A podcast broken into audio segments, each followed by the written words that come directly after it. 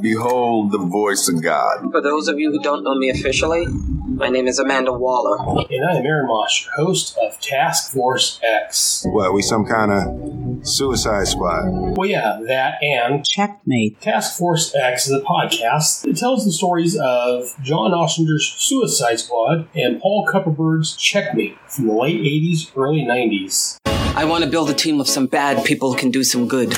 And that's what Suicide Squad is. While Checkmate is a team of good people doing some good. My mission here is to chronicle each and every title in all the books that Suicide Squad and Checkmate appeared in during that era. We're the U.S. government. You're going to start a blog and expose us? Well, a blog and a headcast, Amanda. Those scumbags are trying to screw me. Not at all, Amanda. Just trying to help everyone else discover the joy of the Suicide Squad and Checkmate. Anywho, hope you guys have as much fun with these comics as I did when I first read them. Oh, so many years ago. Mother. That's enough of that, Amanda. Let's go and start the show. I didn't believe the stories. Nobody does. Remember, I'm watching. I see everything. And welcome back to Task Force X, episode 42. Wow, 42. I'm actually getting up this high. Hmm. Anyways, let's go get started with today's show. We are going to, we are going to continue our Janus Directive storyline. Wow, it was a tough one for me to get out. Today we're going to be looking at Janus Directive uh, parts 9 and 10.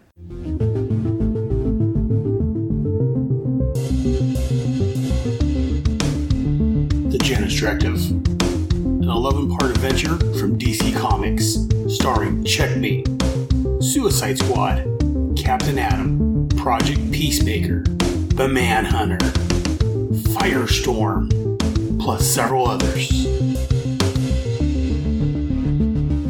Uh, the first part of this, Janus Directive number 9, was in Checkmate number 18.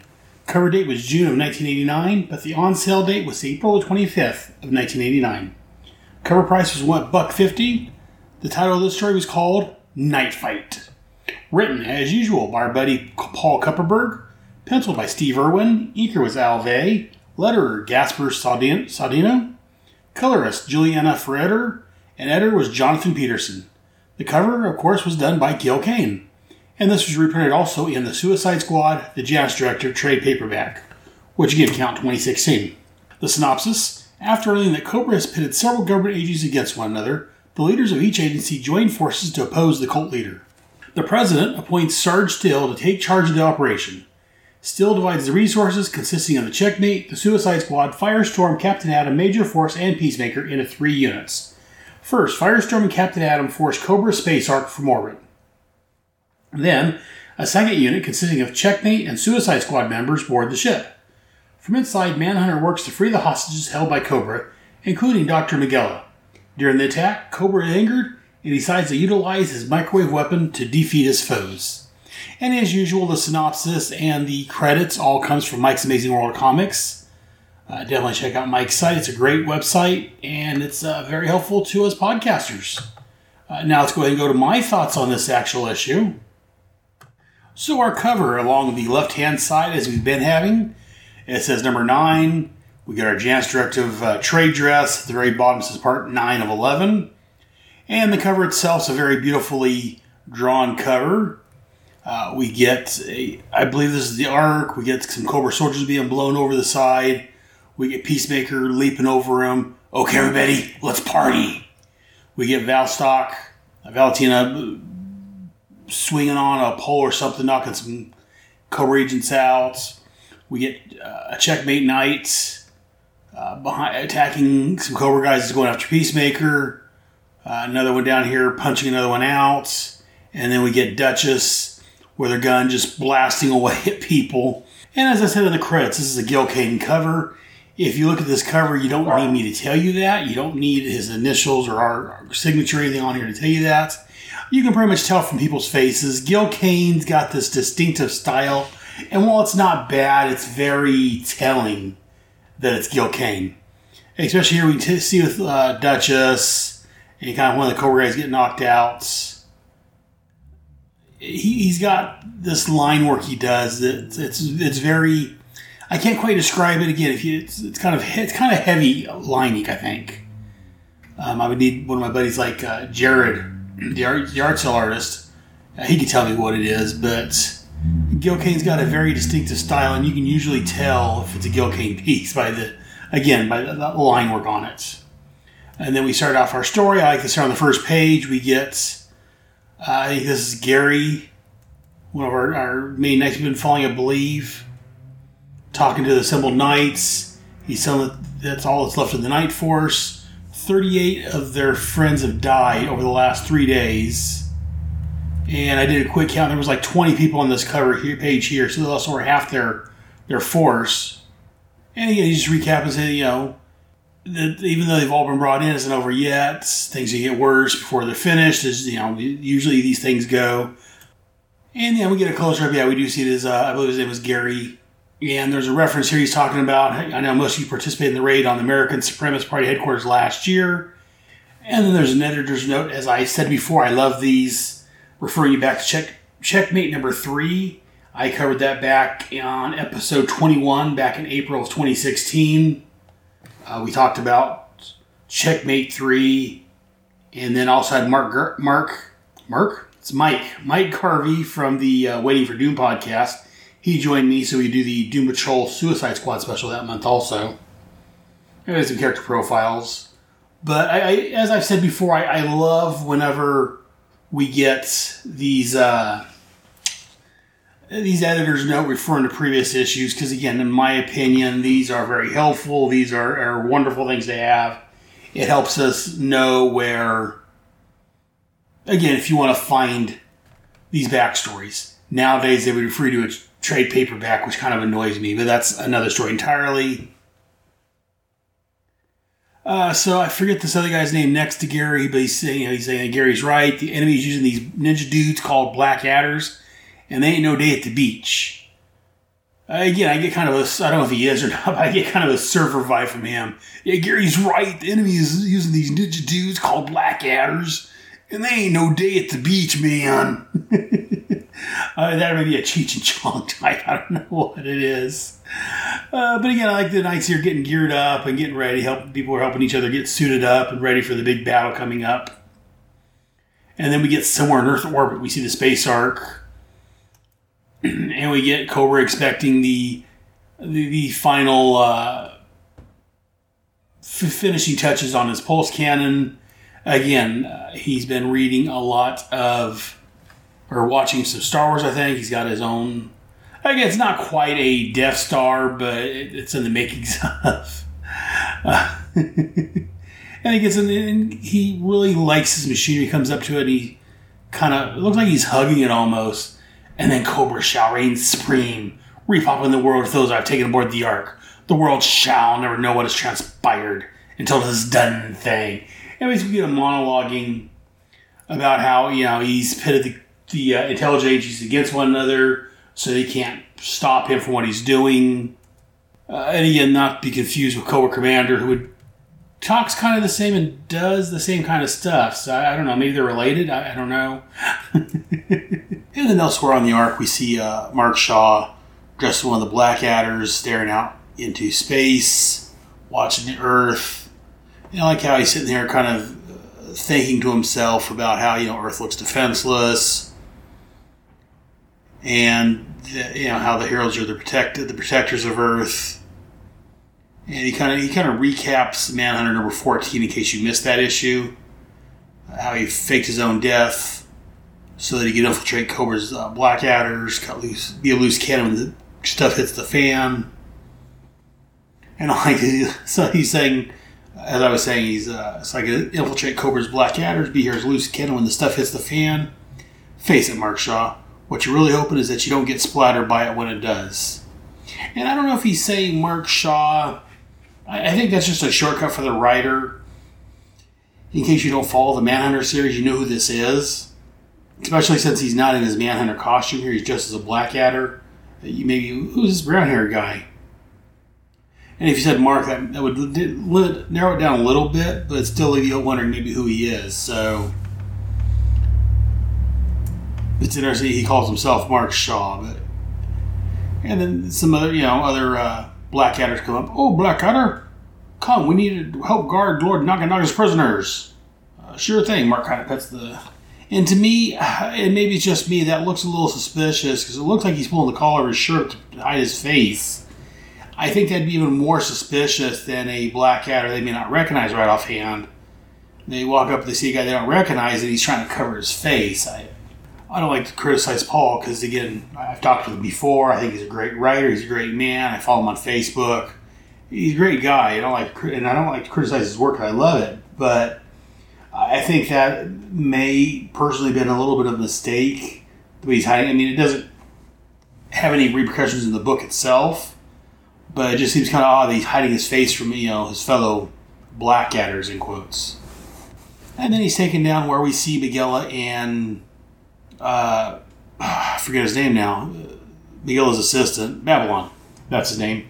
Babylon down this this holding pit with a bunch of other guys, and Mark recognizes Miguela as being part of uh, in the bigwig government circles, as he calls it. And I like how he goes up to him and he wants to pass a message to him be on the lookout. You know, he knows that the uh, Suicide Squad and Checkmate and them is going to be attacking soon. And so he goes up and acts like he he acts like Miguel said something. He's like, "Would you say what the master, old man? By the all, ho- by all that is holy, I should catch your filthy tongue." Babylon, hey, what are you?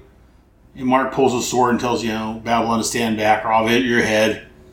And he pulls his like he pulls his, his uh, cloak, his uh, suit open, so we see his manhunter mask. And he kind of whispers to him, you know, be ready to act at a moment's notice. And he's like, ah, you're not worth blooding my blade on. And then he's called to uh, a meeting, whatever, and he's all well, brother. The master has summoned us to assemble before him. And Mark's like, uh, right, to immortal life. I just like the way Mark's kind of fumbling his way through here.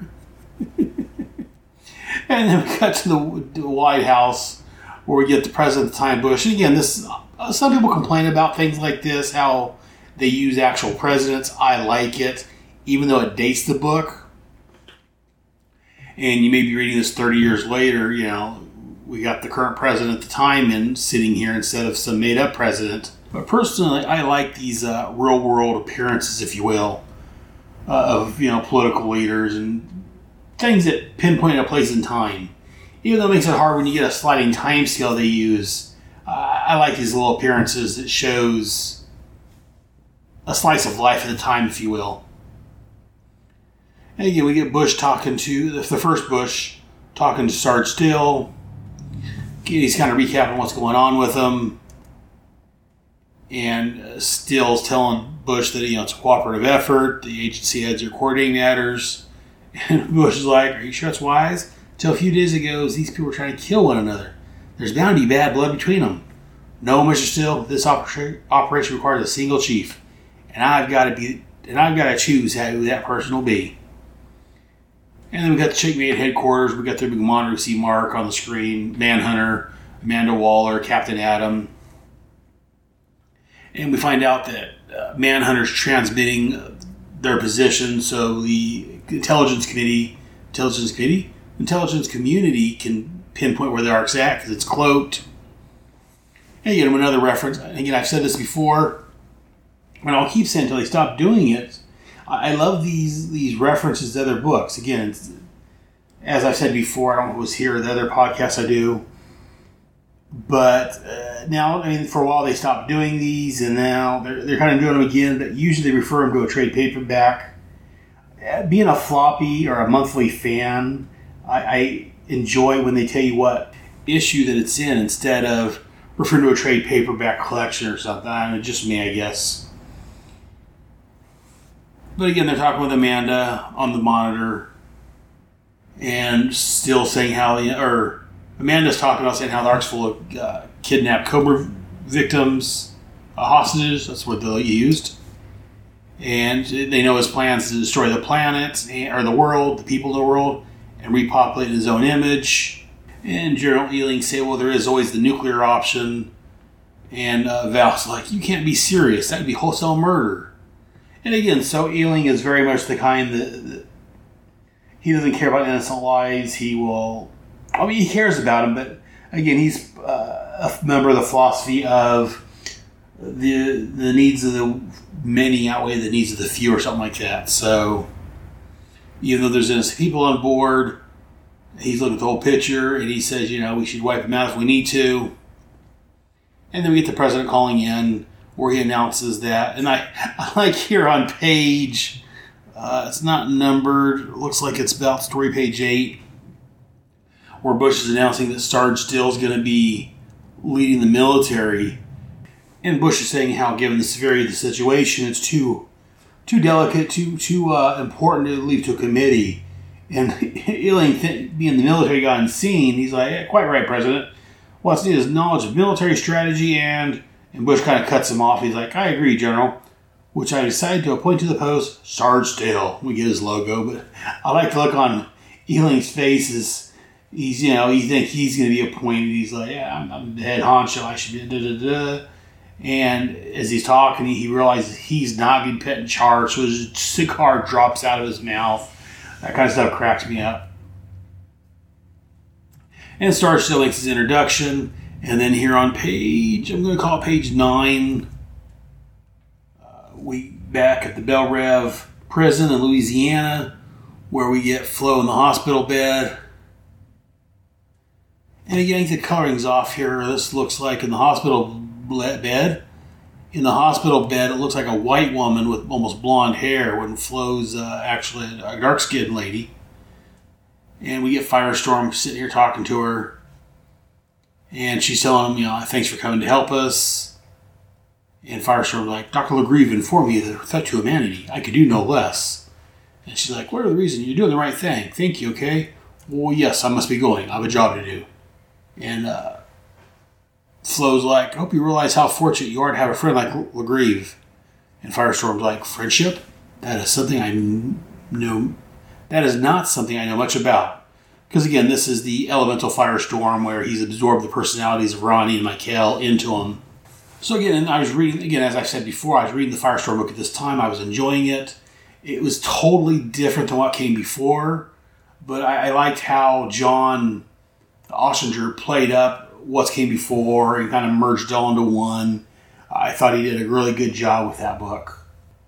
I'm just sorry I wasn't more tied in, seeing how they're using Firestorm. But again, any appearance of Firestorm I like. Even this version of Firestorm, I, it's a different design. I enjoy the, the original puffy sleeve version better. But this this brown skin, flaming head one's not a bad look either. And then we get back to uh, Washington, where Mr. Kell, who's in quotes in charge of the Suicide Squad is at a press conference.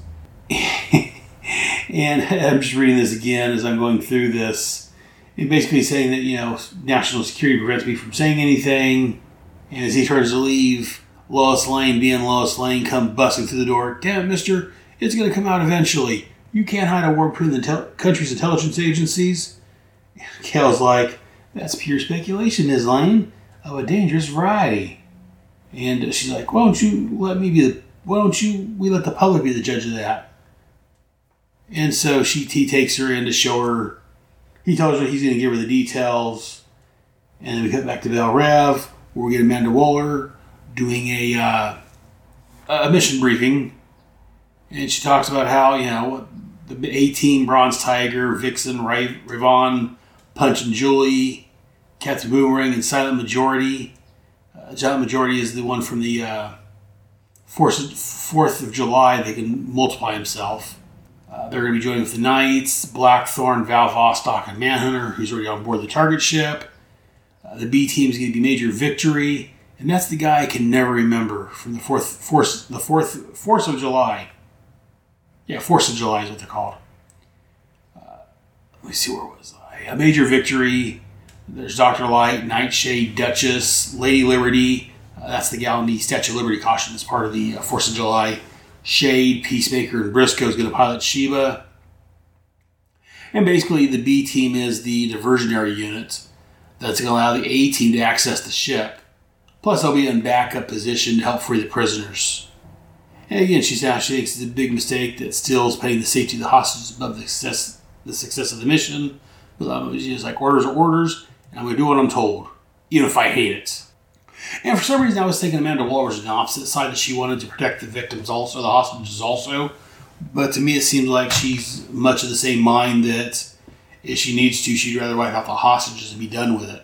And so we get the, uh, again, some, some story wise here going about how uh, we get the Checkmate Knights flying their planes, and then we get Sarge Steel talk about the C team, which consists of Firestorm, Captain Atom, and Major Force. And I like this page and this this little setup here because uh, over on the DC Comics Presents show, I did an, an episode with uh, buddy Jay Jones where we talked about a DC Comics Presents issue. I think it was issue 90, where Firestorm, pre crisis Firestorm, and the pre crisis Captain Atom teamed up. And again, I, so I like how these two are teaming up again here. Uh, there's no reference, because again, Firestorm's completely, completely different. And I don't believe this is the same Captain Atom that was then. And I remember in that story, they couldn't be too close to each other, otherwise, their powers would cause problems. But now, well, again, since Firestorm's not so much a, uh, a nuclear man, but a fire elemental, they may not have that same problem, or maybe uh, Paul Kupperberg didn't realize about that issue there. I don't know. But again, seeing how Firestorm completely different, it doesn't bother me that they're not referencing it. Though I, I personally would have liked it if there would have been some mention about that. But at this point, post crisis, did that story happen? Uh, Captain Atom didn't go through that phase. Anything in that costume or in that time period was undercover story, supposedly. So I, I don't know. Uh, and then we get to space where we see Captain Atom and Firestorm talking. Again, I love the talk between these two. And again, Firestorm at this point in his life is very formal because again, he's just been reborn not too long ago as the Fire Elemental. And they see how large the ship is, and Captain Atom's like, uh, "This is going to be a tad tougher than I thought." and the next thing we see is a bunch of there's a bunch of junk between the Ark and Earth, and uh, again, Kobra, Lord Kobra. That's probably a better name for him. Lord Kobra is similar to Cobra Commander from GI Joe. He sees all this stuff, he's like, "It shall not stop us, helmsman, plot a course." I guess they're a little different. Cobra Commander starts destroying furniture and computers, and getting upset. And then we find out that uh, Captain Adam and uh, Firestorm put the junk in the, the, the wreckage from the invasion in the way of the Ark. So again, I like how they're referencing the, the past series that took place like a year ago or so, our time, I think it was. And again, fire. I love these appearances of Firestorm. He flies in, uses his nuclear powers to uh, close off the jets to make it hard for him to make reentry. He transmutes, transmutes the whole into a metal with a super dense molecular structure, makes it heavier. And so again, Firestorm using his power on this craft. And again, I love when Firestorm uses his powers. That's one thing I kind of get annoyed with, and I don't care much for the CW show how they kind of don't use. They've only use it like once or twice so it's kind of to me, it's kind of annoying being a Firestorm fan. I think they're totally underusing him. And then Captain Atom's going through here and fusing the lower altitude jets so they can't get back into orbits. And so basically, they're forcing the ship to Earth. Yeah, his men are telling him the controls aren't responding. He's like, "Fix them! Curse you! I will not have all my work thwarted by mechanical failure. Don't just stand there, fool! fix the damn. And again, here's a Cobra Commander thing where he smashes the monitor. Uh, it's not going to help, buddy. uh, and again, like this here on, again, not quite poster worthy, but this here on page 18 looks like, we get the Ark coming into orbit. Uh, we get the ships underneath them. Like, wow, it's a, it's a nice, nice page. I like the ships here. And then again, the, the checkmate ships start firing on the Ark and uh, I'm not quite sure what Peacemaker's role in this was because it seems like he's changed it. Because all of a sudden, uh, I guess Briscoe's like, "Thanks for the action, Peacemaker." All right, yeah, Briscoe's like, "Thanks, for, ready for the action, Peacemaker?" Where, huh? And also we see Peacemaker uh, ejecting out of the craft. I'll see you later, Briscoe. Thanks for the lift, but I got work to do. And again, Firestorm again uses his, his molecular powers to transport the cargo bay doors into a uh, an opening, makes it turns into air or something like that. Helium. So he turns into helium. We like this.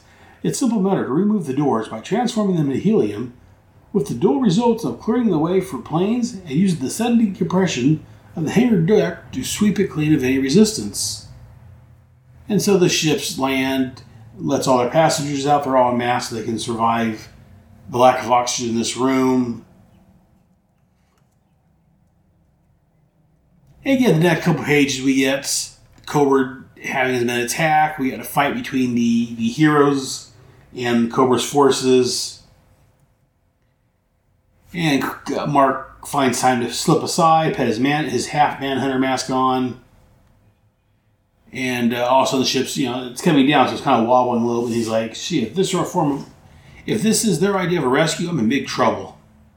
I said, the next couple pages we get some fight scenes. We see this one page with uh, an explosion on deck, and we get Val Vostok and man and checkmate, a couple checkmate knights fighting some Kobra guys. We get uh, Lady Liberty, Doctor Light, and Duchess fighting some other guys. Oh, I'm sorry. There's a Nightshade in the background. Almost missed her. Using their powers and weapons to fight these other people. Peacemaker, he's just kicking people aside and killing them. He's like, "Time to die, you dogs!" Blackthorn, another knight, is fighting some Kobra agents, either chopping at them or kicking at them, shooting at their guns. And as ship's going down, we get Lord Kobra's like, What is happening, Vod? You report now. I'm like, who knows? The ship's steadily afloat. The engines are stressed. Half an hour before we crash, we're going down. Curse them. It will not end like this. The invaders shall be destroyed. Yet my plan, my plan yet implemented. The pulse cannon is still functional. Ready it, Professor Valand. For if I am go down to flames, I shall not make the journey alone. That gives you to be continued. Janus Directive concludes next week in Suicide Squad 50, and in Checkmate number 19, the return of Bishop. So again, we're coming up on the end of the Janus Directive. Again, I'm enjoying it so far. Again, except for some minor quibbles and nitpicks. Another great issue. Uh, what can I say? I'm doing a podcast on this whole series. I love it. It's fantastic. Let's go take a quick break, and we'll be right back with our next book. Now we're gonna have a break. Message time we're gonna take. Booster? Hey, bro. Gah! Bats! Booster! Together! Wow, well, this is great. This is just awesome. You never said you and Booster were friends. it never came up. A consummate professional like you, friends with a dilettante like Booster? You're both my friends, okay? You're more of a work friend, and Booster is more of a fun friend. What's more fun than fighting crime? Ooh, he's got you there. Hi, this is FKA Jason's son again. I just wanted to take another minute of your time to tell you about his podcast, Silver and Gold. He and his buddy Roy Charlemagne Clary celebrate the DC Comics characters Booster Gold and Captain Atom, issue by issue, and blah, blah, blah, blah. Listen, the real reason you want to listen to the Silver and Gold is their Throwback Thursday episodes, because I'm the star of those shows. Dad and I review the Silver Age Captain Atom stories published by Charlton Comics in the 1960s. You can find the Silver and Gold podcast on iTunes and Stitcher. You can also follow Dad Splitting Atoms blog at CaptainAtomBlog.com.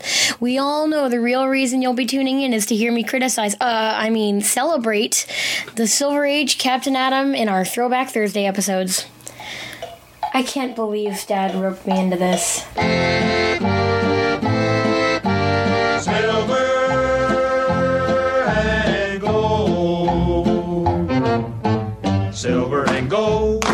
Silver and gold. Everyone's searching for silver and gold.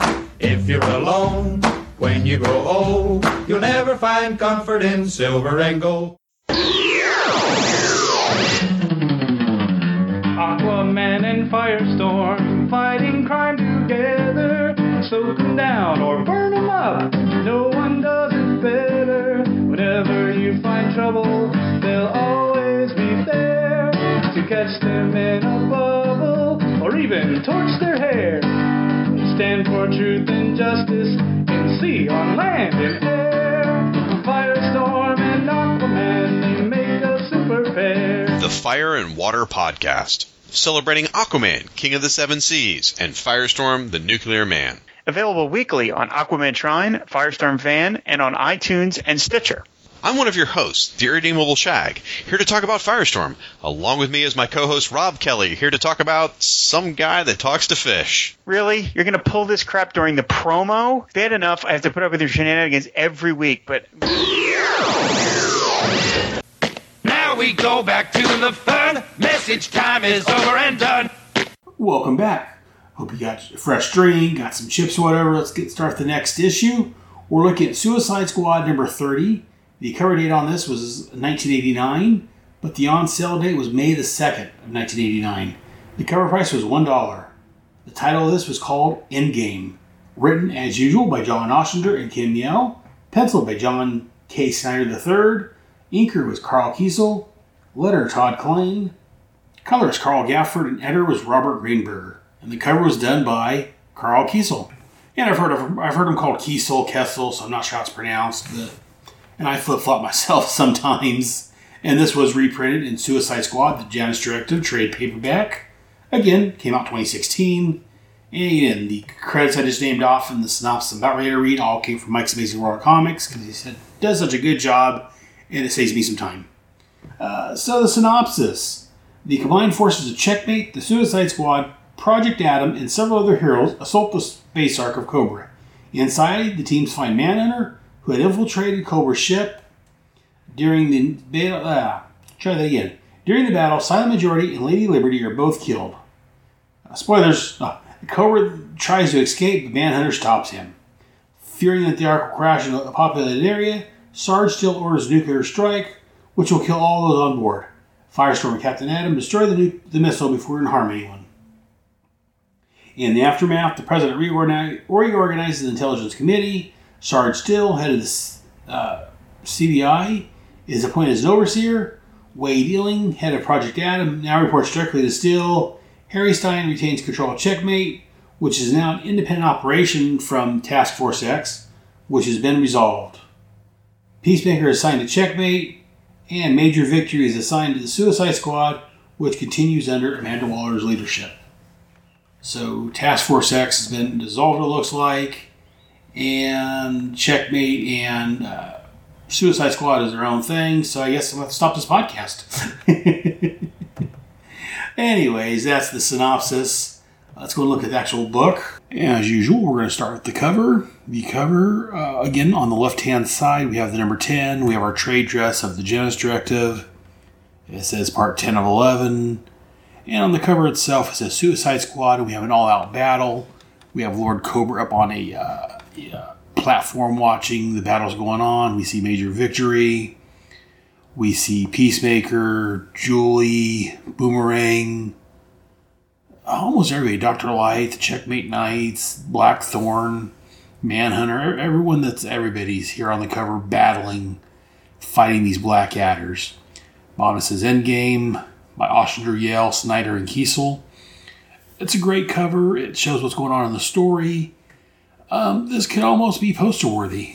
Like I say, it's very much the trade dress keeps it similar to the other issues. It's great detail. Uh, we got Bronze Tiger and Manhunter front and center, Checkmate Knight. And then we start getting a little bit smaller as people start fading to the background, but no one's really faded out. I mean, you can tell who all the heroes are. Well, I say heroes, the main characters. Uh, we're dealing with Suicide Squad, so not a whole lot of heroes on there besides Bronze Tiger, who's front and center with a Manhunter. But this is a great cover. Uh, again, I wouldn't mind having this as a poster. Just look at the great detail in this cover. We got Boomerang fighting. Uh, we see Duchess back there with her gun. Doctor Lights. Just looking Vixen, as I said. Yeah, it's a great story. And then we start our actual story itself. We get Captain Atom shooting at the Ark. We get a little editor's note here to read Checkmate number 18 first. Uh, you may want to read the last nine issues of this, but definitely, yeah, read Checkmate number 18. I love Captain Atom. He's a great character. He's here front and center. We get a uh, good little communication burst from Knight, from Checkmate Knight, uh, Bronze Tiger, Nightshade, reporting in, letting you know what's going on. like Nightshade's like, Nightshade, the fat lady, no fatal- fatality so far. Trust you're not disappointed. and then here on page two, you had a nice scene here at the top of uh, Ravan with his, his uh, I forget, Garrot or whatever, to choke people.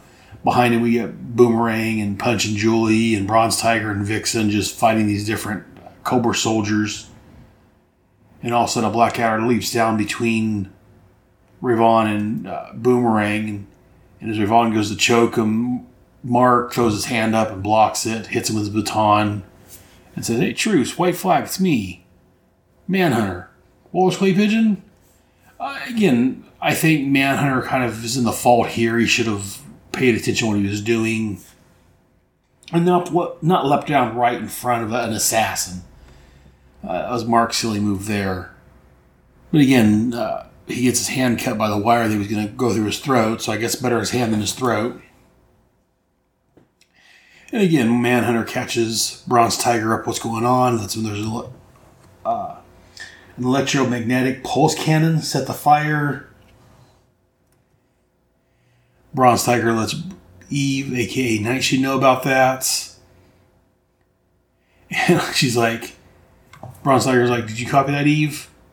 And Nightshade's like, Yes. So the Night Squad. And since this is a relay frequency, Waller, God help us, heard as well. She wants this tin bucket destroyed immediately, Ben. The lives of the hostages don't mean a damn thing to her. And uh, it looks like Mark uh, Shaw steals Boomerang's uh, handkerchief to, or scarf, whatever, to wrap around his hand. Boomerang's half a mo, that's a scarf you're peaching. It's genuine silk. Mark's wrapping around his hand like, it's genuine rayon, I'll buy you another one. And so he takes him to where the pulse cannon's at. Back in on Earth, we get uh, Flo talking with Amanda Waller, patching him in with uh, Commander Steele. And again, we get a little reference here to the previous issue. Well, the previous issue we talked about, Checkmate 18, where Bush Pet Steele in charge of everybody. And again, they hash out their little uh, dilemma here that, you know, that he's in charge of everything, which, man, I don't think Amanda's really happy with, but she'll get the job done. And he tells Amanda that the president has ordered a strike, a nuclear strike on the Ark before it lands in a populated area. And Amanda goes off on him, you know. And at first you might think she's concerned about the people on board, but no, she's just worried about a nuclear strike on the uh, ship with when it's within the Earth's atmosphere. It's like, what are you, are you crazy? You trying to do Kobra's job for him? And Till's like, well, the plan is to employ a large, a single missile with a low megaton warhead, and trust that Captain Atom can contain the damage to an isolated area. And he's like, the potential for uh, risk has been judged. It's better to do that for the Ark crash. Amanda's like, what about our people? There's no time to get them off. And Steele's like, your people? You've always labeled, labeled and treated them as expendable, Waller. And Amanda's like, set this straight, Steele. I take risks, but I never just throw away my folks' lives. What you're doing is criminal, inhuman. Do you hear me? And so again, last issue, if I remember right, or you know, the issue I just talked about, she seemed a little more willing to sacrifice him if need be. But here, yeah, she's sticking up for her people. And again, this is Amanda Waller. This is the, and again, I hate to go back to it, but the one thing I really disliked in the Suicide Squad movie that she was willing to shoot her support staff just because they may have seen something they shouldn't have. That's not Amanda Waller. This is Amanda Waller, in my opinion. She, again, she will sacrifice people she needs to, but she does have some respect for human life. I, I didn't see that in that scene in the Suicide Squad movie. So, and again, I hate keep harping on that, but it just really bugged me because I thought, uh, what's her name, Viola Davis, did a good job as Amanda Waller. Other than that one scene, I don't blame her for that. I blame the writers. And again, here we see that they say, you know, Steele's telling her the, moot, the point is moot. They've already launched the missile. And we see that it looks like her primary concern is for Ben Turner, aka Bronze Tiger. Because we just get, I like this here at the bottom of page five. We see a missile getting ready to launch, and in in set to that, we have a panel of Amanda Waller, her eyes closed, her kind of about a little bit like Ben. So again, we can see that she has an affection for Ben, uh, whether it's a brother sister affection or maybe a little bit more. I'm not quite sure, but she does feel for Ben, and she hates to see him lost. At the bare minimum, she wants to see Bronze Tiger uh, lost this way because again, unlike most of the other group, he's not a villain. He's a uh, a hero that's helping him out. So, and then we're back on board the ship where we have uh, Cobra Commander, I mean Lord Kobra, yelling, "Let them come! I shall fire the cannon myself. Hundreds, thousands, tens of thousands will fall at my feet. I will prevail." And one of his scientists trying to get him to leave. And he's like, I shall not be swayed. Out, remove your hand before you feel the fangs of Kobra. And again, the scientist is making a plea for him that, you know, we'll make sure the cannon's fired. From this height, the eastern seaboard of the United States will be annihilated. Everything, you know, the country will come down collapsing, but you need to leave. You are the embodiment of Kala. You, we can't lose you. Please, Lord, let us be true to our destinies. And again, so he pulls back his mask, like some tears going down his eyes. I understand now. I am to be the avatar of chaos, and so a terrible beauty is born. I accept my destiny. I will escape, carry out my will. You all have my blessing. And he marches away, all his troops like, Hail Kobra, all praise and honor to Lord Naga Naga. And you know what? I think this Kobra's got his troops a little more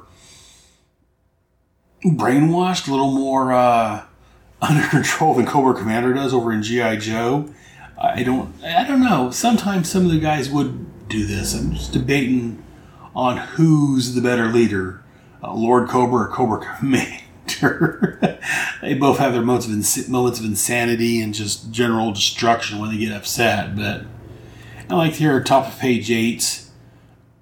Uh, Lord Kobra's got his hands up. He's accepting the praise and the, the alteration of his people. And all of a sudden, we see the Suicide Squad come busting in. And between him, uh, Lord Kobra and our teammates here, just a bunch of ninjas and Kobra guys, and the scientist Vlad, whatever his name is, like, kill them while I aim the cannon. And Bronze Tiger says, you know, scatter, free about Kobra, get the pulse cannon. And Mark uh, Mark Shaw, Manhunter's like, cannon's all yours, Ben. There's a word on Kobra. Now Manella's Naga Naga hide. And we get a little fight. We see Boomerang uses Boomerang. Vixen using her powers. I love Vixen using her powers. It reminds me of Animal Man. Uh, we see an image of the animal she's using. I love the way this works. And she gets shot in the side, and Ben, again, cares very much for her, so he's like, Mary, or Mari. As he leaps into these uh, cobras, we see uh, Silent Majority multiplying up the can, trying to take the pulse cannon out. As he gets near the top, his his other selves are being killed left and right. And as he gets near the top of the tower, uh, the scientist pulls a gun out, just shoots him point blank, kills him off, as I mentioned in the uh, synopsis. And then we get a bunch of checkmate knights, Val Vostok, and just crashing here on page 11, just a free for all fight between the checkmate knights, Val Vostok, and uh, Blackthorn with the Kobra Blackadders and the Kobra soldiers just fighting.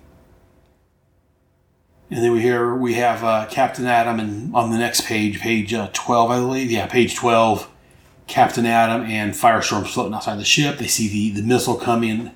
Like here top page 12, Captain Atom's talking to Firestorm. You, you become a grade A jerk.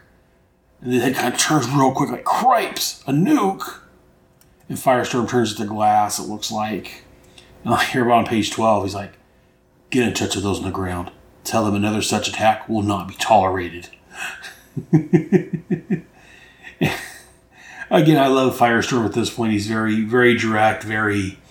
He, he doesn't have the, the witty banter or the, uh, the average superhero dialogue. He's just very straight and to the point. Tell them another attack will not be tolerated. Meanwhile, back on the ship, we get Kobra trying to escape. Mark jumps out off his baton, knocks out some of his guys, and he's usually like, "You're under arrest, Kobra, for oh breaking just about every law that ever existed." And Kobra's like, "Take then take me if you can, Mister. That's how I make my living." So they start to fight. Meanwhile, go back to the uh, main fight on the ground. Like here, the middle of page 14, on the top, we got uh, Ben, a bunch of bodies laying around him. We got the scientist on the panel next to him, locking the coordinates on. And then we get the middle, a great big panel of the page. We get Major Victory, Major Force, uh, Duchess, Shade with his vest powering up, and Nightshade just getting ready to attack these Kobra soldiers. Just a great page. Eve's like this way as her night for night uh, powers, whatever it is, come streaming out of her, getting ready to attack. It's just a really cool page. Not quite poster worthy, but it's a very nice scene. If I could have this page signed by the artist, that'd be nice. Then we get Tiger at the bottom. Get the pulse cap. Forget everything else. We're out of time.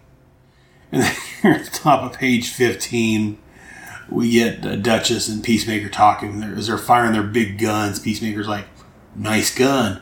Duchess is like, "Made it myself. Make one for me." so they're admiring each other's hardware and weaponry. I just love this book. It's great. We get a punch controlling Doctor Light as he's shooting all these guys, and his wife Jewelee's like, "Headshots, darling. Headshots." Popping their guts is so icky. I love the dialogue between Punch and Jewelee. It's just great, comedic, but kind of disturbing dialogue. And then we get Nightshade using her power. She makes everything black so the scientists can't see what he's doing. And then, uh, what's her name? Lady Victory, I want to say? Lady Liberty. She jumps in before the cannon gets fired.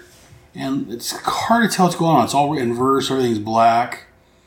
Uh, we get someone, I'm assuming it's Lady Victor, saying, Bien, he is, he is, as you say, good as stopped. And then we get someone yelling, Lady, don't, you're too close, you'll be killed. I'm not sure that's Mark or who. It doesn't look like Nightshade. I'm not quite sure who that is. You know, that's probably Major Victory because he's there on the next page next to her. And uh, again, not thinking Lady is in. I'm not sure of your name, you're a lady, but her name is Lady Liberty, so it's yeah, that's what it is. It's major. As I talk this out amongst myself with you guys, I'm sure it's Major Victory saying Lady, as in Lady Victory or Lady. uh Can't say Victory. Lady Liberty. Don't you're too close, you'll be killed. She blasts the cannon, the cannon explodes, and we see Major Victory holding her dead body. No, no, kind of like Darth Vader at the end of uh, Episode Three.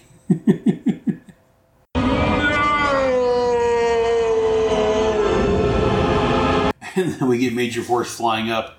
Ease up, kiddies. The heavyweights are here. Enough games. I got a date. I got a date tonight. He starts blasting people. And again, we get to the mop up here, and people reporting in. Most of the group's still alive. We got a few casualties. Uh, we get Firestorm Tanker next to Bronze Tigers. Bronze Tigers reporting in. We're alive for the most part. Lady Liberty and Silent Majority are both dead. Manhunter Kobra missing. He wants to look. And man is like, no, Kobra's probably escaped. And all of a sudden, plop right in front of him. And, uh, Ben's like, scratch that, Kobra just turned up. And my, my, my, so did Manhunter. And Mark's like, he's all beat up and bleeding and bruises, clothing all torn. He's like, tell the fat lady she owes me extra for this gig. And tell her it's the last one I'm doing for her.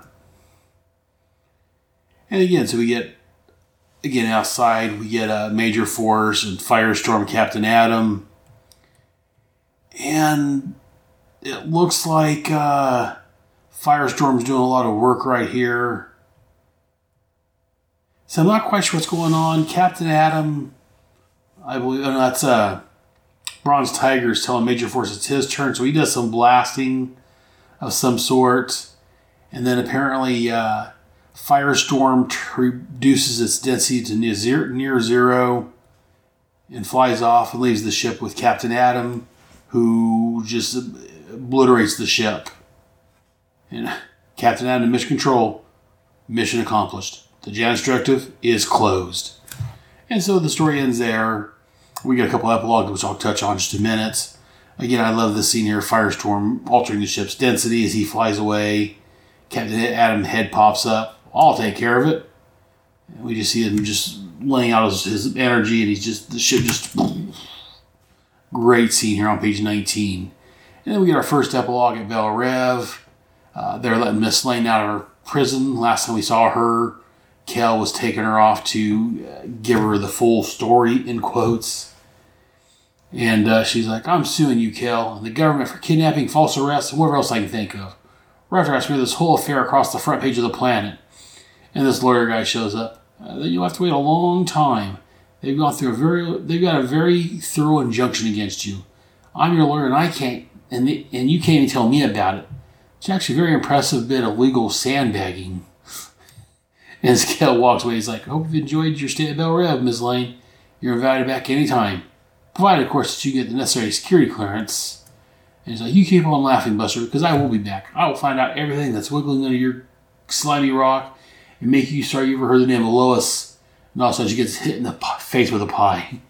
Someone's gonna have a very someone's gonna have to pay a terrible price for this. So again, the, the pie throwing bandit that showed up here a couple issues ago. Now that the main dreadful part of the story done, where they're all fighting's done, he shows back up and Pie's Lois Lane. We get epilogue two, Washington D.C. We get all these big mucky mucks sitting around talking to the president. And the president, basically, where I talked about in the synopsis, is where he lays out what's going to happen. He's like, You people make your living by deceit and skullduggery. Well, heck, so did I at one time. I understand all about interdepartment rivalry. You people raised it to an art form. The only reason Kobra got as far as they did was they played you people like violins. So we're going to make sure this never happens again with a little reorganization. And then we get scenes of everybody, uh, close up of their faces. He talks to everybody. He's like, Sarge Steele, you'll continue your recent job of overseeing all metahuman covert activities as cabinet level official, reported directly to me. The CBI will continue substantially as it was, being your principal agents. You, General Eiling, will oversee all military use of metahumans. The day to day operations of the Atom Project will be assigned to Captain Allard. You'll also report to Sarge Steele. If I remember right, Captain Allard is uh, a guy right underneath uh, Eiling. He shows up in the Captain Handbook all the time. He continues on. Task Force X is dissolved. Damn, does it mean I got to stop my podcast? Eh, I'll continue on. Uh, Checkmate will run as an independent agency reporting to Sarge Steele. Project Peacemaker will become a part of Checkmate. Harry, you'll also report to Steele. Miss Waller, you will remain for the moment as head of Suicide Squad. Major Victory will also be assigned to the squad. You now report to Steele too. You, you remaining the head of the squad permanently will depend on how much of a team player you show yourself to be. And she's got this nasty look on her face like, I don't like this. And she's like, why am I being singled out here? If it wasn't for me, Kobra would, would have won. I'm the one who smoked him out. And Bush like, and you never told me. You played the lone wolf too often, Miss Waller, and you enjoy it too much. That may have worked under the former administration, but it won't work under mine. End of discussion. So again, this is Bush putting Amanda Waller in her place, which she doesn't like, but we'll see how she handles it in the future episodes.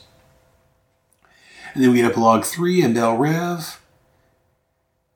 And we get uh, Murph talking to Bronze Tiger saying, you know, glad you made it back. Uh, I won the pool. How's Vixen? She'll be okay. No permanent damage. Damage. This they locked up Kobra. And we get a voice where we see Kobra sitting there just meditating. Murph's like, yeah, be the creep thanked us as we slapped him to solitary. Says just what you want needed right now. And Ben's like, I wouldn't worry about it, Murph. He's just trying to rattle your cage. And he got in his zone. He's not going anywhere. And then we get a close up of uh, Naga Naga. His eyes are closed and he opens them up, and there's like black, like Starscape or something inside there. And we hear a voice saying, Beloved. Next time, settling dust. So again, that's not the end. There's another issue to go, but that's ultimately the end of the storyline for the most part, except for the wrap up in the uh, Captain Atom book, I believe it is. Again, it was a great story. Uh, again, I love the, this this portion of it. Amanda Waller's great. She getting better place even better. I said I love Amanda Waller, especially this version. And I love how she's very much in control of the situation normally. So for Bush to kind of put her in her place and just to let her know hey, lady, this is how it's going to be. That's a great scene. I love that. And I'm sure that's going to come up to play later on. Because again, Amanda, she doesn't do too well with being put in her place, with uh, being told what to do. So we'll see how that all works out in upcoming episodes.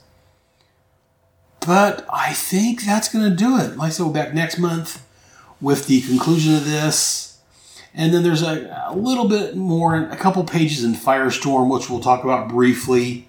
It'll probably be a smaller episode next month because it's only one issue plus the Firestorm issue, just to finish off the Janus Directive. But I'm just looking at my notes here real quick. Yeah, Captain Atom 30 is issue 11, and there's an epilogue in Firestorm 87. Again, just a few pages, but another chance to talk about Firestorm, so I'm not going to turn it down. That's going to do it for this episode. Uh, again, feel free to send me your thoughts. Let me know what you guys think. Do you guys enjoy the show? Anything you'd like to see changed? Anything you want to see me keep doing? I am open to suggestions. Let me know. Send me an email to taskforcex at headspeaks.com. You can leave feedback on the website, on the Facebook page, or on Apple Podcasts or wherever you get your podcasts from. Leave me some feedback. Let me know what you think about the show. I don't get very much feedback. I, I feel like I'm operating in the dark here, just speaking to the wind.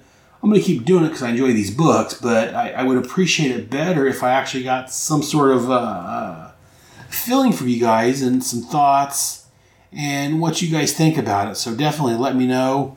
I'm open to hear what you guys have to say. But I guess that's going to do it for this month. Until next month. As always, I remain Aaron Moss. Uh, this is the Task Force X podcast. And until next month, squad mates dismissed.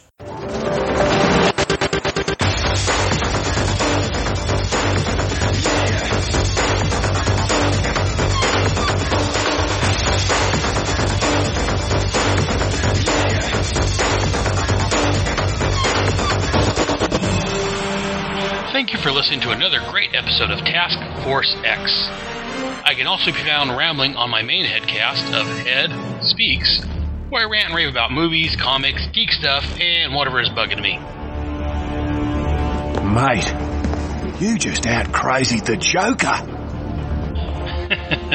well, I try boomer, but anyways, my home on the internet is at headspeaks.com. H E A D S P E A K S dot C O M. Links to my blog, which contain follow up information to this and every headcast, can be found there. Both Task Force X and Headspeaks are on iTunes, Stitcher Radio, and at headspeaks.com under Headcasts. Please feel free to email me any questions, comments, or concerns to taskforcex at headspeaks.com. And if you want to record a message, you can send it to me at taskforcex at headspeaks.com and I'll play it on the air. I'm also on Facebook at Task Force X and also on Google Plus. You can look for Task Force X under people and pages. Uh, all titles and characters discussed are owned and copyrighted by DC Comics.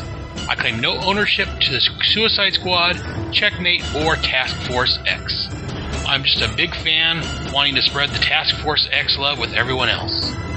Uh, DC Comics can be found on the web at dccomics.com. Be sure to visit your local comic shop and look for Suicide Squad and Checkmate Comics. And while you're there, see what else they have that may interest you. Mother. well, make sure you join us here next time for another fun filled headcast from your friendly neighborhood Brotherhead. In the meantime, I'll see you in the funny pages. Yippee!